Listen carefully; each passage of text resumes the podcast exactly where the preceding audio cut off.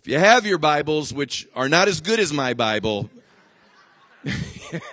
you, you can open them up to John, John's Gospel, chapter 2. I'm going to talk a little bit tonight. We're going to keep just circling in this area that we started on Sunday about, about being a passionate inviter and getting our burden back for people and, and lost people.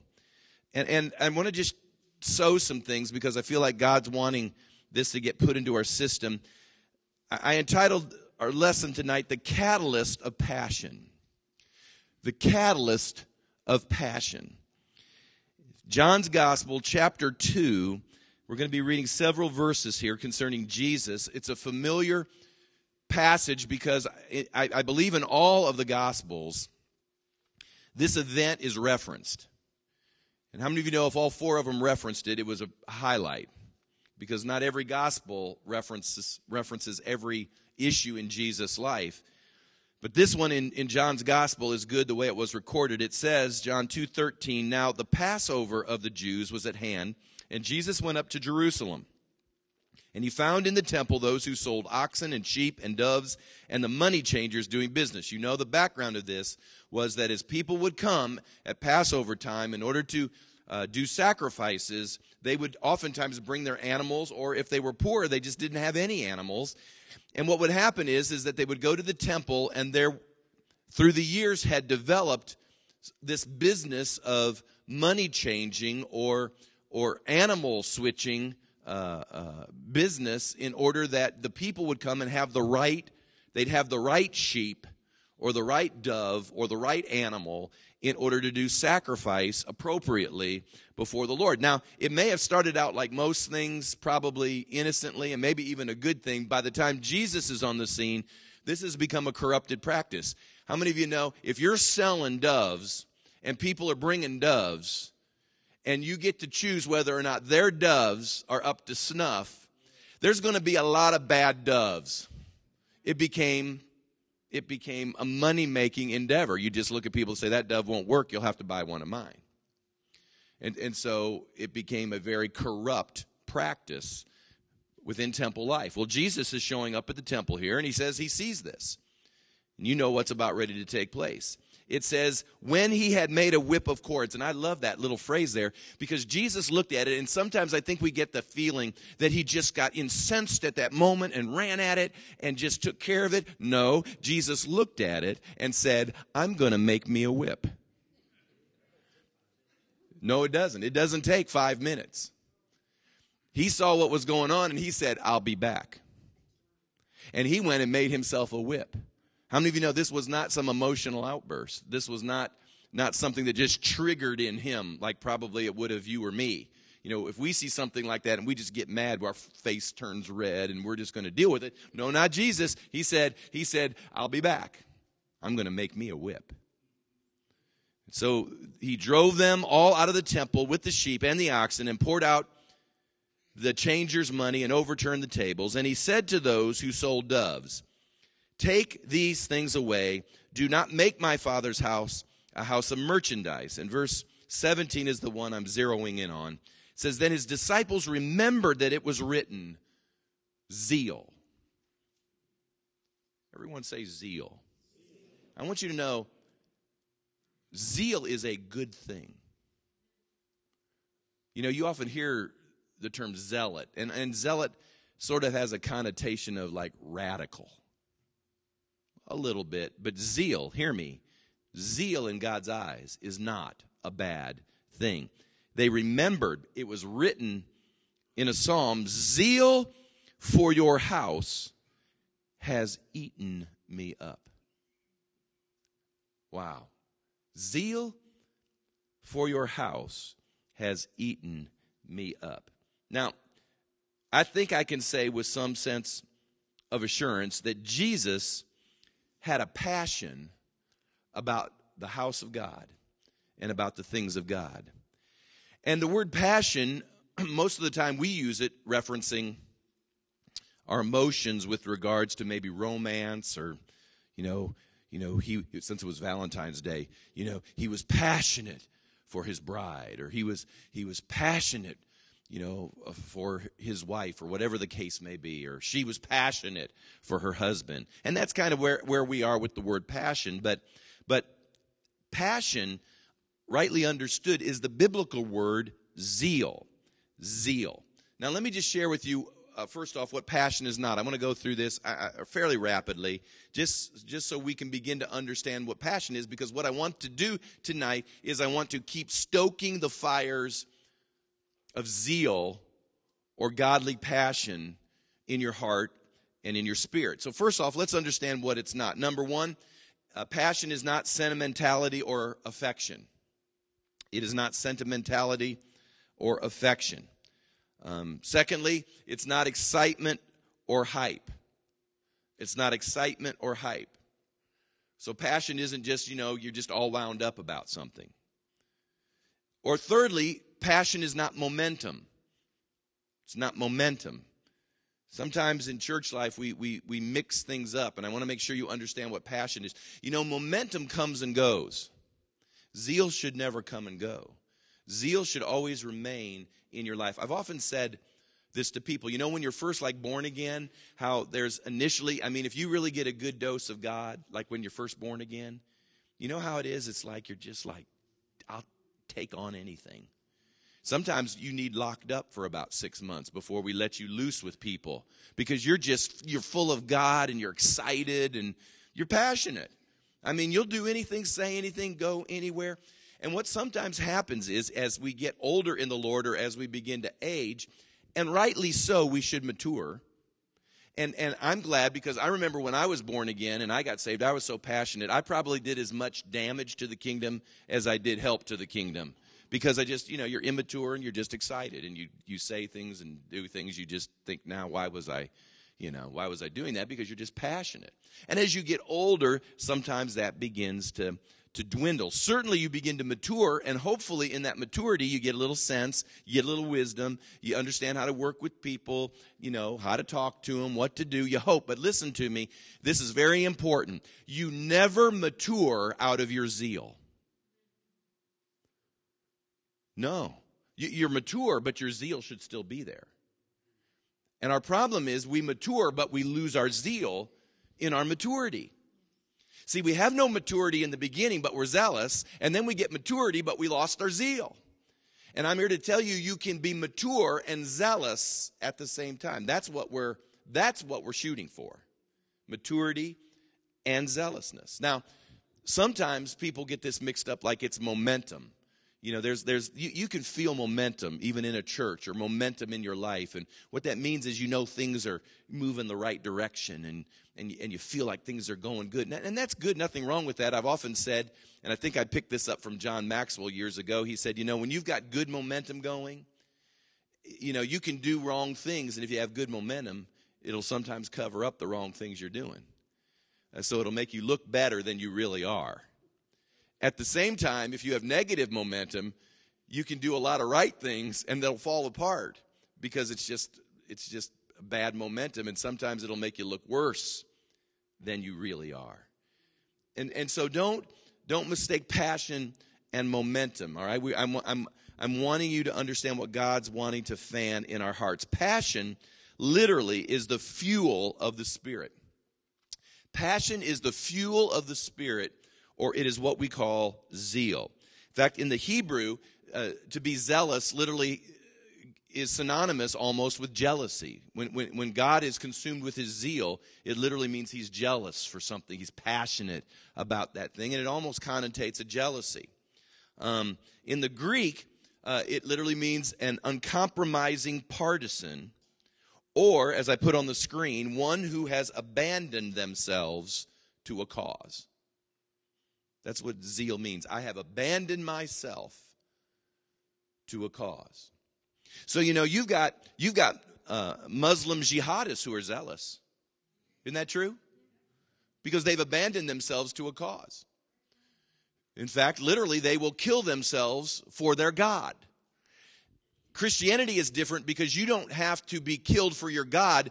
Jesus died for you so that you might have life and that more abundantly. Very significant difference. But passion, Passion should still be in us. It's a compelling thing. See, passion exists when popularity is long gone. Passion exists when newness wears off. Passion keeps on happening when no one else sees it, gets it, or wants it. Passion happens on Monday morning, Thursday mornings, Friday nights. It doesn't matter what day of the week or what hour of the day. Passion is there. It's not just a Sunday thing. Passion is an everyday thing. And passion is the catalyst for the kingdom and kingdom things to be real in your life. Now, a catalyst, and I forgot what I put on the screen, Matt, so if I call out for something, um, yeah, I did put it on the screen. Passion is a catalyst. I don't know, those of you that are science teachers, Miss Shaw's a science teacher. She would instantly know what a catalyst is. Is that about a right definition there? That, that you, you put in two ingredients, and then if you throw a catalyst in, it makes whatever reaction in those ingredients faster, right? That's a catalyst. I remember in science they'd give us these things to do, and you know they make you do the they make you do the the the lab work, and the first thing you'd have to do is you'd have to do it the regular way. And you know, you'd be stirring something or shaking something, and it'd take you almost the whole class to do this experiment. And then they'd show you it again with a catalyst, and in about 60 seconds, that thing would do its, you know, whatever its thing was. That's a catalyst. Passion, listen, is a kingdom catalyst. There are a lot of things you and I can do and God wants us to do, or God will empower us to do, or grace us to do. And sometimes we just get up and we do it. And, uh, well, let's just be honest. Sometimes it feels like duty, doesn't it? It just, well, I know I ought to do this, and I, I'm supposed to do it, and, and I'm going to be obedient, but it just, I'll do it. But you get passion in there, and what happens is, is a catalyst takes place. And what would have normally uh, maybe taken longer with passion, uh, God can begin to do things very, very quickly. A passion God uses to accomplish things in the earth faster than what we would normally expect. And He pours out His love and His Spirit in order that we might have a fervency, in order that we might bring in the global harvest. Passion is going to be the catalyst for our witnessing. How many of you know we're all supposed to witness, right? We all know, okay, we're all supposed to witness our faith. Sometimes that's easy, and sometimes uh, it's hard, and, and most of the time it seems like it's a challenge. You get passion, and it, and it catalyzes your witnessing, and it becomes far more productive. Catalyst, a passion comes in order for miracles, signs, and wonders. It'll be the thing that keeps his people steady and uh, keeps us moving forward. I'll never forget one time and I'm just talking to Matt back there because, Matt, I'm going to lose you right now because I'm going off the notes. I remember one time that there was, there was a major outpouring at a service when we were on staff in the upstate at that large church. And I remember there was an amazing outpouring that took place. And I mean, God showed up. And whenever God shows up, it's easy to get your fervency back. And it was one of those times, I mean, the Spirit of God blew on our hearts and, and the embers that were dying came aglow again. And I remember uh, having to go uh, to my mother in law's uh, bank. She was a branch manager of a bank in the upstate. And uh, Tracy's mom was, was the manager. And I remember going in, and I was doing some bank transaction. And then she asked the dangerous question of the moment How are those services going at the church? Now, any of you that know me uh, know that my disposition probably is not to be, you know, loud or obnoxious in a, I may be loud and obnoxious here, but if, in a, in a bank, I'm probably not going to do that by my natural disposition. Well, I started just to share with her just some of the anecdotal stories and things that were happening. And I guess I was getting animated and I was telling the stories of what was going on in this, you know, we were in the bank lobby and I was just sharing it. And I didn't even know what I was doing until all of a sudden everybody in the bank had stopped the tellers and the people, and they were listening to this story that I was telling about what God was doing at our church that week. And, and, and suddenly, you know, as you're in the middle of it, you're not even thinking about it. It's just happening because you're just passionate about what's going on. You're zealous. But then it's like all of a sudden you notice everybody's listening to you, and it's like, oop, like, oops, or I mean, do I finish or how does this work?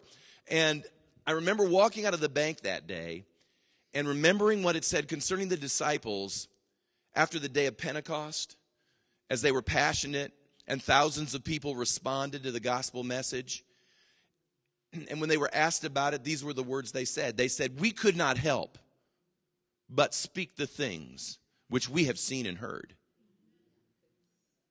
Now, I can't say that I live there all the time, but I believe God wants to fan something in us that no matter what your disposition is, that there are those moments when you cannot help but speak the things which you have seen and heard.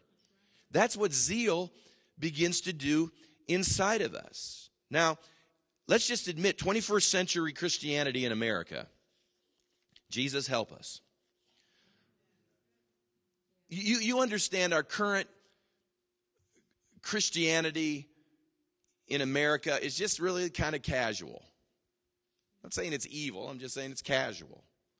I, I used to say it's like we, we, we now have entered into the gospel light stage, you know. Tastes great, less filling. Um, but but what what was normal in Jesus' day and what's normal in, in what I just read to you in his life, I'm telling you, we are light years from, from what's going on here. It, it says, Zeal for your house has eaten me up. Eaten me up. And if Jesus is our model, as I uh, uh, do indeed believe that he is, he is calling us to be a passionate believer. And, and out of our passion, out of this zeal, what happens is we begin to redefine, even for the church world, because that's exactly what Jesus was doing for, for the religious world. Because remember, he was coming for his own, but his own did not receive him. So he was coming to the religious system. He was coming to those that God had cut a covenant with. He was coming in order to receive back the lost sheep of the house of Israel. And he was demonstrating to them what kingdom passion looked like. And it wasn't making just a profit, but it was a passion for, for leading people even into the presence of God. So he's calling us from being nominal to being phenomenal. Isn't that good, Dot? I saw you smile. Every now and then I'll get a little saying like that. From nominal to phenomenal. From ordinary to extraordinary. Amen. Now, I want to share with you, I put this on the screen. There are going to be three criticisms that you're going to face. You understand if God fans something in you and, and, you, and, you, and you get your passion back? I'm just going to tell you, people don't understand passion. They won't understand zeal. I mean, think back to the day when you really got a good dose of born again in you. Think about that for just a minute. Now, maybe, maybe that's not your story, but for some of you, it's your story. And think back to how you were one, you were living one way one day, and all of a sudden you come home and something happened. And you aren't the same person that left and imagine everybody, and I don't know where you went back to. Maybe you went back to your spouse. Maybe you went back to your family. Maybe you went back to your friends. I don't know who you went back to, but they saw you one day one way, and now they're seeing you this day another way, and they're going tilt. Because something is going on in you. Now, there are moments that people are gracious and they're glad for you, and isn't that wonderful? And you probably needed to get your life right, and you know, and that's great for you. It's probably not for me, and and you know they'll patronize you. That's usually the best you can expect. But but these are some things you just better expect if you get your passion back. Number one, people are going to think you are now a fanatic. Fanatic. Now, who here who here signs up for the crazy list? I, I don't, I mean, I, you know, it's not like we all want to be thought of as crazy, do we? I mean, I don't want to be thought of as crazy. But truth of the matter is, Paul was thought as crazy. In fact, Paul was called a cultist. That he was a leader of a sect or a cult. It said, I believe in Acts 24, of uh, actually uh, Nazarenes is what he called them. We used to always feel good about that passage years ago. For those of you that don't know, I, I I, I cut my teeth in the Church of the Nazarene, so we we used to think that was really a good thing. You know, Paul was leading the cult of Nazarenes. So, And that's, they thought of him as crazy. He was called a cultist. The scripture says that he was of no reputation.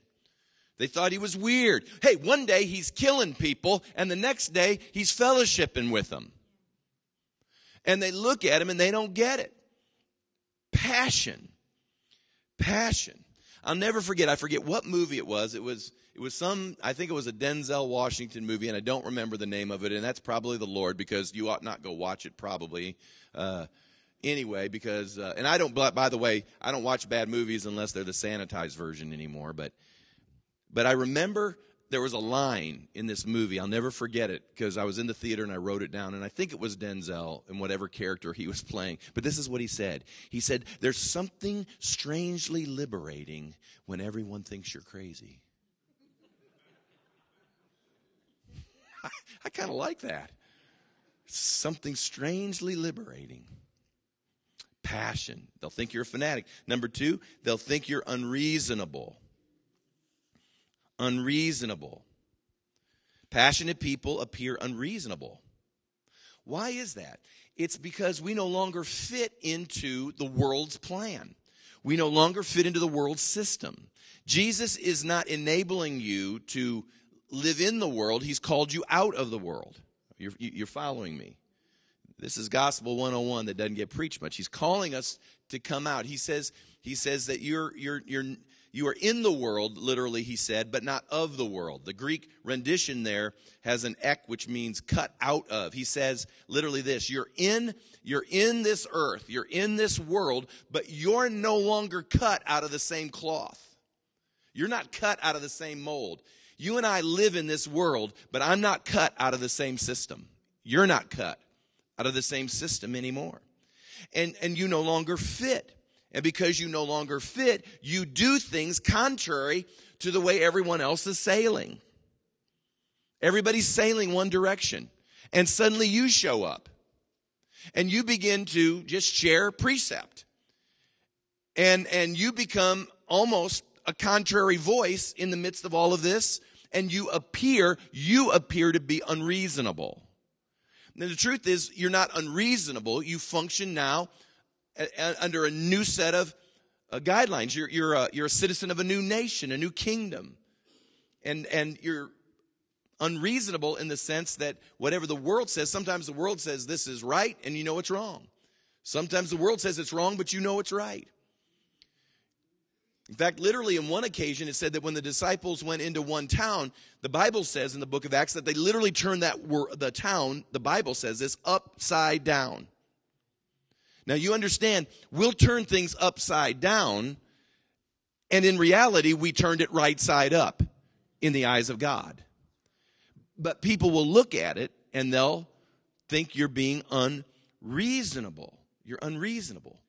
And so, you know, you got to keep that in mind. If you get your passion, they're going to think sometimes, you know, you just lost your logic. And then finally, thirdly, I just said people are going to think you're out of balance. Now you got to understand this is I put this in the South because everybody, everybody's a Christian in the South. Everybody is. We live in the holy city. Everybody's a Christian. But here's here's the key. You see, you see, you just you just lost your balance. You need to be more balanced. I, have said this in years past, and I guess it's just a new season, and some new ears can hear this. I always struggle with that word balance. Now, if you mean by balance that we need to function under the whole counsel of God, you and I are on the same page. But if by balance you mean compromise or tepid or lethargic or apathetic, you know, that's what some people mean by balance they mean by balance is that they really aren't going to get real committed, but they want to be just committed enough so they feel like they're okay with God, but they don't want to get too committed because they don't want to give up maybe some things. You know, you know how that works. They're kind of straddling and they're just being balanced. No, you're not. You're not being balanced. You're going to get hit by people going both directions is what you're going to do. Just go the next time you go home, find that dead animal in the road that's laying right in the middle and that's what you're going to look like either get in or get out. That's kind of my feeling. At least, you know, you aren't going to be getting hit by both directions. Balance. Some people think balance means don't get too excited, don't go too overboard, don't get too serious. You know what Jesus said? Jesus said these words. He said, You're neither hot nor cold, but you're lukewarm, and I will spew you out of my mouth. He said it would be better that you would be either one. So, so I'm just here to tell you if that's your definition of balance, Jesus goes, bah. Okay? I guarantee if you're walking with your spouse, let's just say, guys, if you're walking with your wife down the mall, and uh, and all of a sudden this this pretty thing walks by, and and and, and you rubberneck, and watch that thing go down the road, and, and your wife rightly would go, "What you doing?" And you look at her and say, "Honey, I'm being balanced." She's going to balance you again up the side of the head is what she's going to do. She's going to recalibrate you with a two by four is what she's going to do because she don't want your balance. She wants your focus. Jesus don't want your balance. He wants your focus. Now that's a good word right there. All right. How is it we lost this? Let me give you a couple things here, real quick. How did we lose our passion? I'm going to go through this real fast because I want to get it back in you. Number one, I think we've lost our zeal or our passion because we have a lack of encountering the presence of God anymore in church. We do church, but we don't foster a moment to encounter God. Now, I'll just tell you out loud, I've already told Brad this. And you know, we have certain things we have to, to do and get done, and I'm, I'm cognizant of what has to happen at a church service. But I told him, I said, we're going to add a song for worship. We're going to linger on some occasions, and we're going to foster the presence of God because if He doesn't show up, nothing else we're going to do is trans- going to transform people. Okay, so we're going to we're going to spend a little bit more time worshiping God, and I believe as we give Him that even extra time in worship, that He will show up in greater manifested presence. And when He shows up, something happens in our hearts. It stirs our passion again. And I think churches have lost their passion because they've just lost the sense of God's presence. And we need, we need as one of our, uh, I don't know if goal is the right word or aspirations, is when we come into the house of God, we should aspire to get into his presence. Now, I understand God is omnipresent, which means he's anywhere and everywhere and he can do it all at the same time. I understand that theologically, but you understand that there are those moments practically he manifests his presence and that's what we're talking about. Omnipresence doesn't fan your passion. Manifest presence will light you up. And that's what we're trying to fan. Now I can't make God do anything, but that's why we come at 9:30 and we pray from 9:30 to 9:50 to begin to break through the brassy heavens and to begin to seek God together to solicit his presence. And so that's why it's a value in this house. Prayer is a value in this house especially pre service prayer, because it helps press us through into the very presence of God. We lack encounter. Secondly, I, I, think we've sort of fallen into the need to please man. We live in a people pleasing culture, and it has birthed some irrational things. For instance, there's this new there's this theology that's come out that says this I must be popular with everyone. Folks, that's not even in the Bible. Jesus himself wasn't popular with everyone. So don't look and don't think you're better than Jesus. If he irritated a few, you will too. They called Jesus Beelzebub. So if they call you a devil, wear it as a badge. For some people to call me devil, that is a high honor. There's a theology that says I must do nothing to cross or make people mad. Well, I'm sure Jesus was a real popular guy that day in the temple as he's making whips and turning over tables. There's another one. If someone doesn't accept me, it means that I failed. That's not true. I want everybody to accept me. I do. And, and, we, and we work toward that end. Don't want to intentionally alienate anyone. Not me.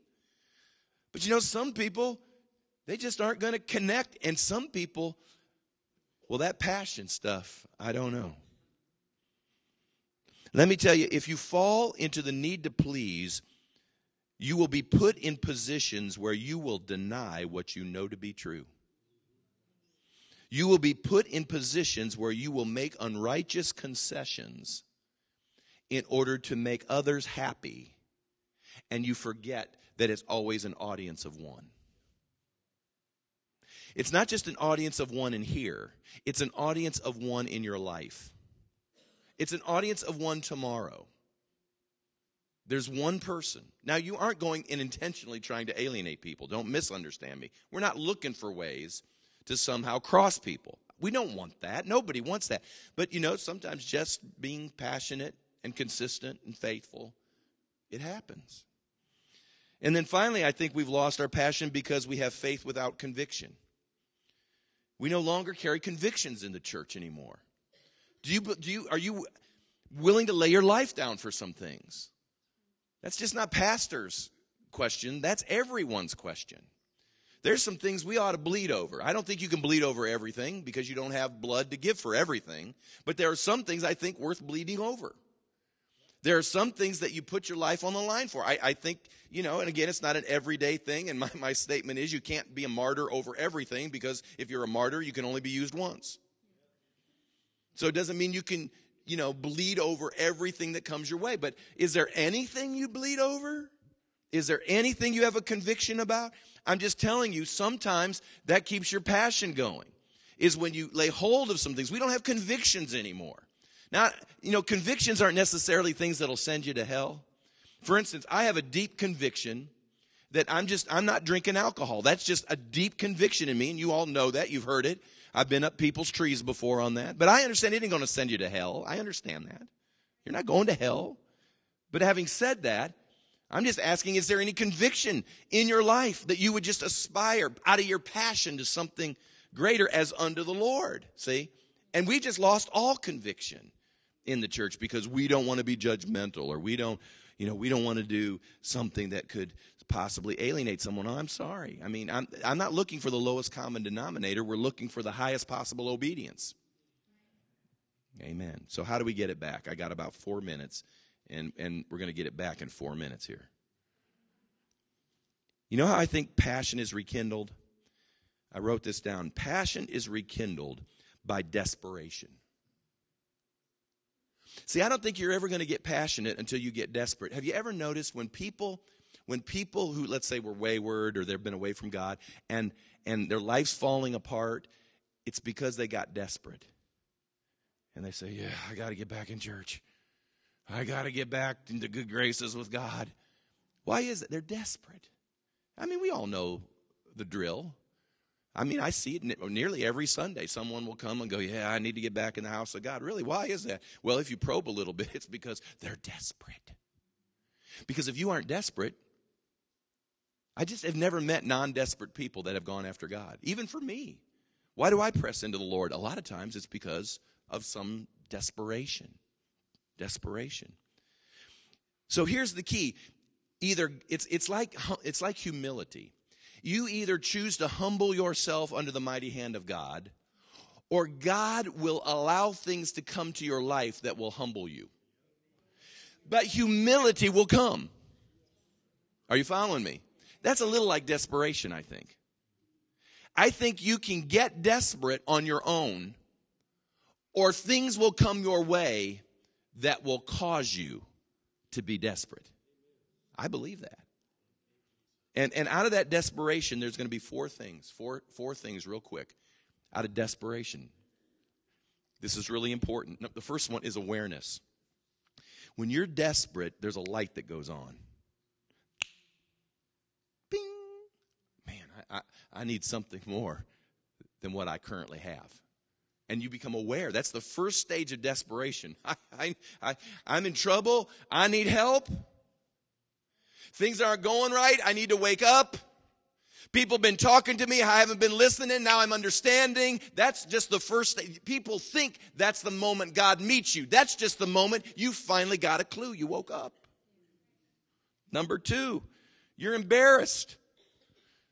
Because at that moment, you're in a predicament of some kind. You're embarrassed. What's gone on? It ought not be like this. I never, I never thought my life would be like this. This isn't what I signed up for. I thought it would be better. I thought something would turn out. And, and there's a kind of embarrassment to it. And I'm telling you, the reason there's an embarrassment in desperation at this point is because that then brings humility.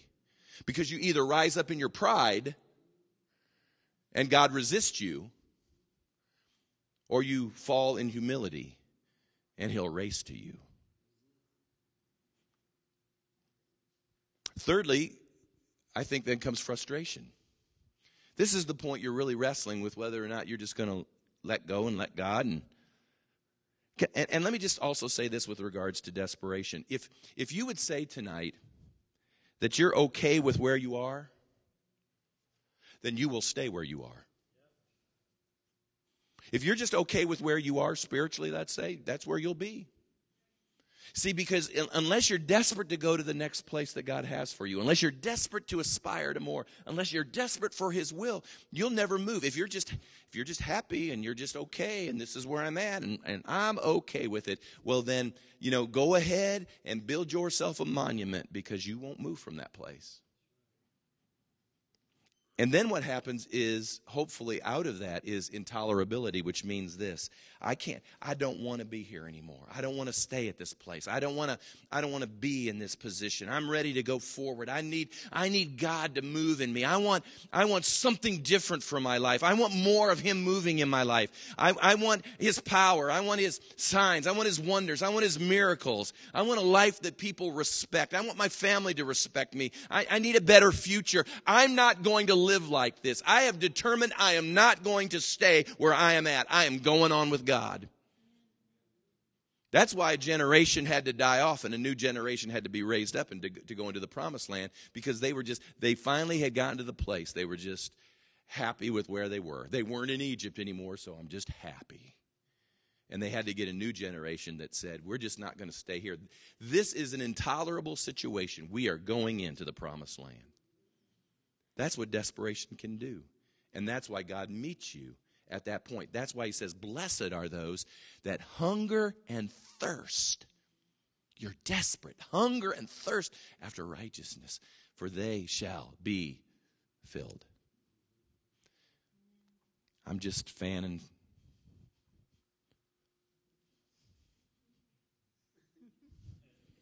I can't fan Michael too much. He'll He's always passionate. You're always passionate, man. But we'll fan you anyway. That's what the Holy Spirit's doing right now. He's fanning those embers. Stand with me, will you?